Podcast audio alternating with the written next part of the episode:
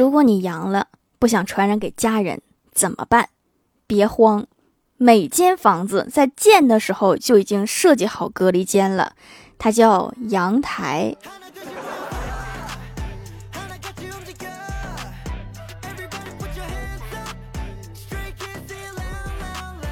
马上过年了哈，我就问我哥，我说新的一年你有什么目标？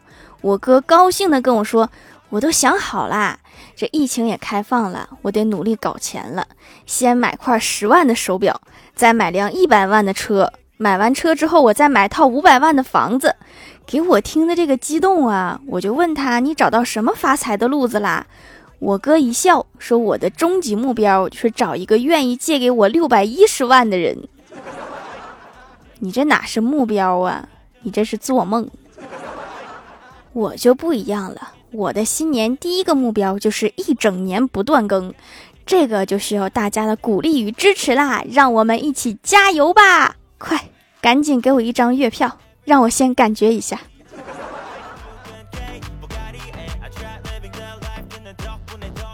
去药店买药，排了半天，排在我前面一个大爷说他要贝多芬。我一下就忘了我要买啥药了。轮到我的时候，我一紧张，我说我要达芬奇。店员看我的眼神儿，比看刚才那个大爷的眼神儿还不对劲儿。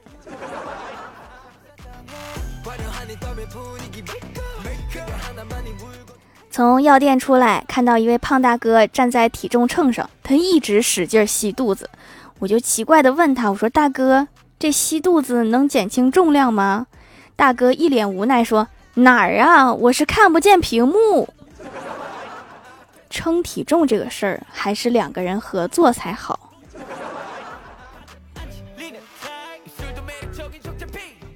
这几天降温厉害，临出门前，老妈问我说：“穿秋裤了没？”我说：“没穿。”然后老妈语重心长的说：“我和你爸好不容易把你养大，供应你读书读了那么多年，好不容易毕业找到工作了，你别给冻死了。”妈，我没那么容易冻死。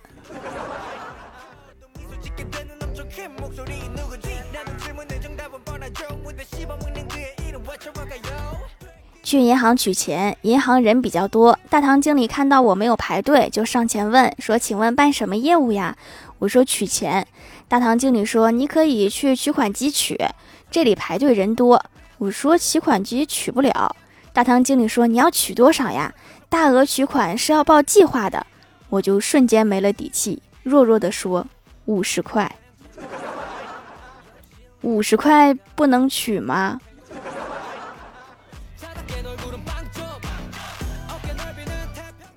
看到公司女神在发朋友圈，李逍遥凑上前说：“我感觉你很少发朋友圈呀，一点都不像别的女生，成天到晚都在朋友圈分享。”女神礼貌地笑了笑，说：“其实我也天天发的，只不过只有你看不到。”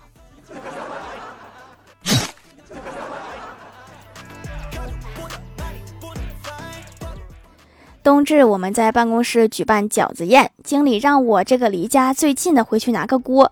为了不使我家锅丢人，我里里外外把锅擦了一个干净。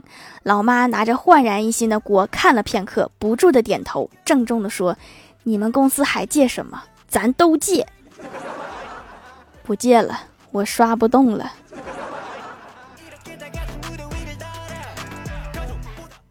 郭大嫂刚怀孕的时候腰疼的厉害，郭大侠就一边给她按腰，一边对着肚子语重心长的说：“小霞呀，你看你妈妈，为了你受多大罪，长大以后一定要好好孝顺爸爸哦。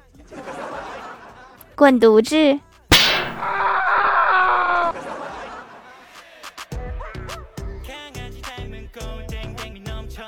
老师正在讲课，郭晓霞没有忍住，打了一个富有特色的巨大声的喷嚏。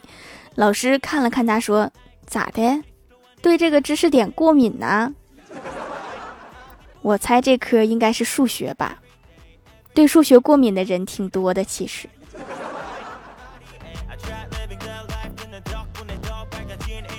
吃完晚饭，郭大侠在厨房刷碗，我就听郭大嫂对儿子说。儿子，你长大以后去南方工作吧，北方太冷了。即使你学习不好，找不着工作，以捡破烂为生，也要去南方城市捡破烂。郭晓霞就问：“为啥呀？”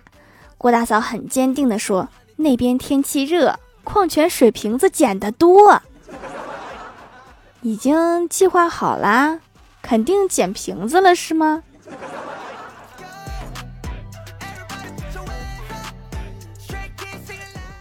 电梯里有个小屁孩看了我一眼，就说：“姐姐好，姐姐你真好看。”我心想啊，这孩子家教真好，正美着呢。孩子他妈突然拉住小孩对我说：“那个孩子没见过世面，就会瞎说，看谁都说好看，真不好意思。” 我收回我刚才的话，这个家长啥也不是。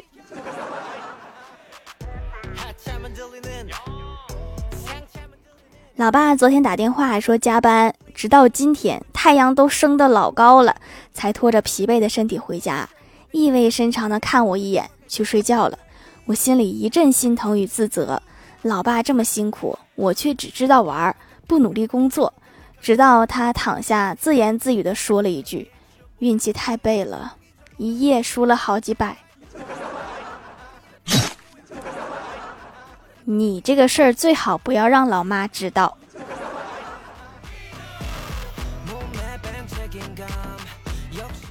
今天老妈拿条裙子问我老爸说：“看，我给咱儿子买的裙子好看不？”我老爸审视了半天说：“可是老婆呀，咱儿子是男孩啊。”我老妈恍然大悟说：“是呀，那我自己穿好啦。”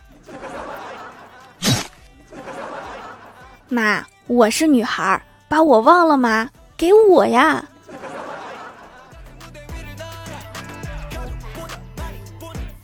很多年以前，我和我哥去吃饭，那个时候刚流行用点菜机点菜，服务员把菜单拿出来就开始点菜。人家服务员拿着点菜机在点按什么菜，我哥就硬是说了一句：“我点菜的时候，你能不能不玩手机？”下次不带你出来了。太丢人了！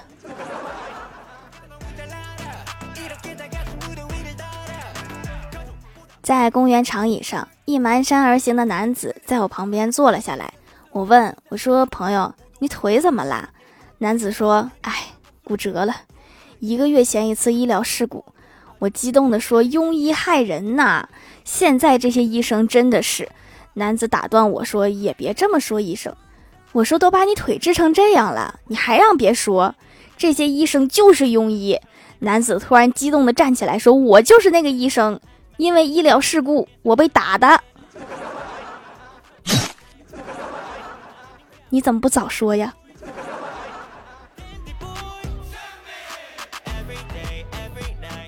嗨，蜀山的土豆们，这里依然是带给你们好心情的欢乐江湖。喜欢这档节目，可以来支持一下我的淘小店，直接搜店名“蜀山小卖店”，数是薯条的数就可以找到啦。还可以在节目下方留言互动，或者参与互动话题，还有机会上节目哦。下面来分享一下听友留言。首先，第一位叫做在下卢大侠，他说去车站送走一个朋友，临别时他几次冲出车站，但都遭到安检人员的阻拦。我知道他也很不舍。毕竟行李还在我手里，那你是不是过于淡定了？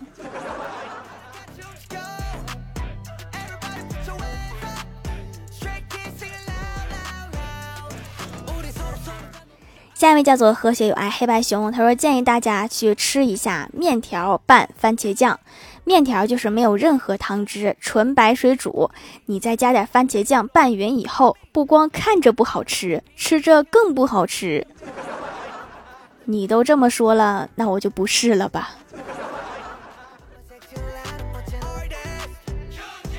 下一位叫做彼岸灯火，他说记得小时候挨爸妈揍的时候，就会有以下对话：情景一，知不知道错哪啦？不知道。错哪儿都不知道，噼里啪啦一顿揍。情景二，知不知道错哪儿啦？知道，知道还犯，噼里啪啦一顿揍。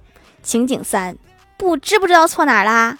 不说话，噼里啪啦一顿揍。说不说？不说，看我不打死你。可能他们就是想揍你一顿，你就简单配合一下就可以了。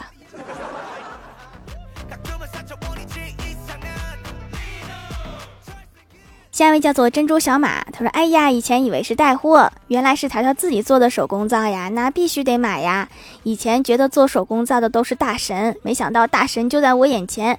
皮肤没有什么问题，就是有点痘痘，用几天就不长啦，还会变得有光泽和软糯。私家小秘方做的皂就是不一样啊，没点本事不敢出来卖呀。那配方指定是绝密又好用。”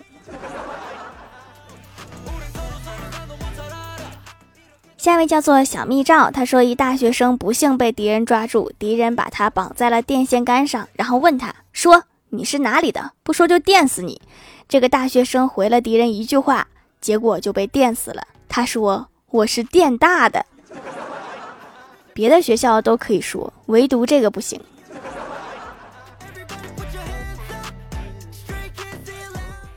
下一位叫做乐宝儿零六幺三，他说我哥太阳穴发际边有颗黑色的小痣，稍微有些凸起。上次理发洗头的小弟连抠两次，直到第三次实在痛了，我哥忍无可忍地说：“哥们儿，那不是脏，这个洗头的可能有强迫症。”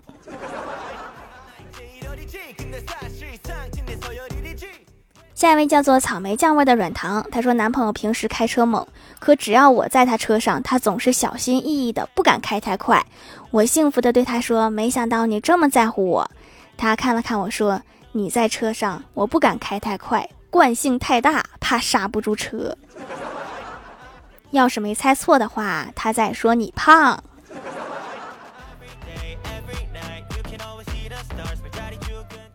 下一位叫做如墨，他说奔着美白来的，以前想美白不敢乱用，都说有汞离子添加对皮肤不好。天然手工皂可以试试，问客服，客服说养白是很久的，很慢，但是有效果，可以接受才买哦。反正我也不着急，就试试吧。真的是从里到外慢慢的白，先是觉得脸上水分足了，后来才变白一些，已经很满意啦，继续坚持使用。白到一定程度就是极限了哈，每个人都有一个 DNA 设定值，不会一直白的，白成卫生纸多吓人。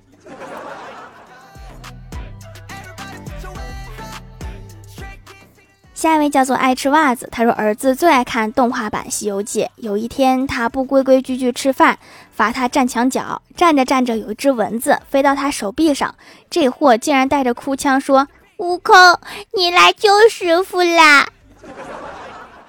这个悟空可能是妖怪变的，只想吸血。下一位叫做幺五九零幺八零，他说：“条姐，我就是一个小学生，我爸妈都阳了个阳了，我啥事儿也没有，我就纳闷儿，我的免疫力有这么好？家里总要留一个干活的嘛，看来你就是了。”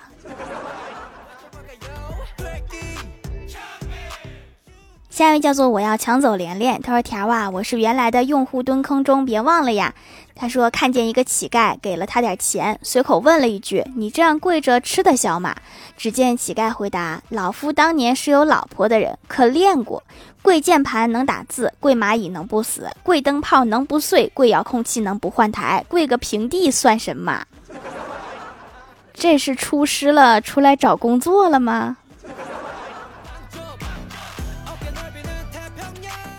评论区的互动话题：当老板说你上班只是为了钱嘛的时候，你应该怎么回复？C 罗忠实粉丝说：“我是为了侦查你们地球的情报。”那你是汪星的还是喵星的？下一位叫做不必泪长流，他说上班是为了体会到下班时的快乐。我们老板一般都喜欢让大伙后半夜下班。下一位叫做亚童儿二零一二，他说：“条姐姐，我只是一名小学生，所以不知道该怎么回答。于是我去问我姐，我姐回答：我上班当然不只是为了钱，我上班还为了小鲜肉呀。条姐姐，我这个姐还能要吗？好可惜，就是我们单位没有钱，也没有小鲜肉。哎呀，说的我现在都不想上班了。”下面来公布一下上周八九六级沙发是张小胜盖楼的有亚童儿二零一二尼宝宝诺彼岸灯火小蜜罩菩提老鼠乐宝儿爱吃袜子扑灵扑灵 biu biu 我要抢走连连地灵喵薯条家的狗玫瑰味的刷吃瓜派零，一条一条数一数数数条，感谢各位的支持。好了，本期节目就到这里啦，喜欢我的朋友可以来蜀山小卖店支持一下我。以上就是本期节目全部内容，感谢各位的收听，我们下期节目再见，拜拜。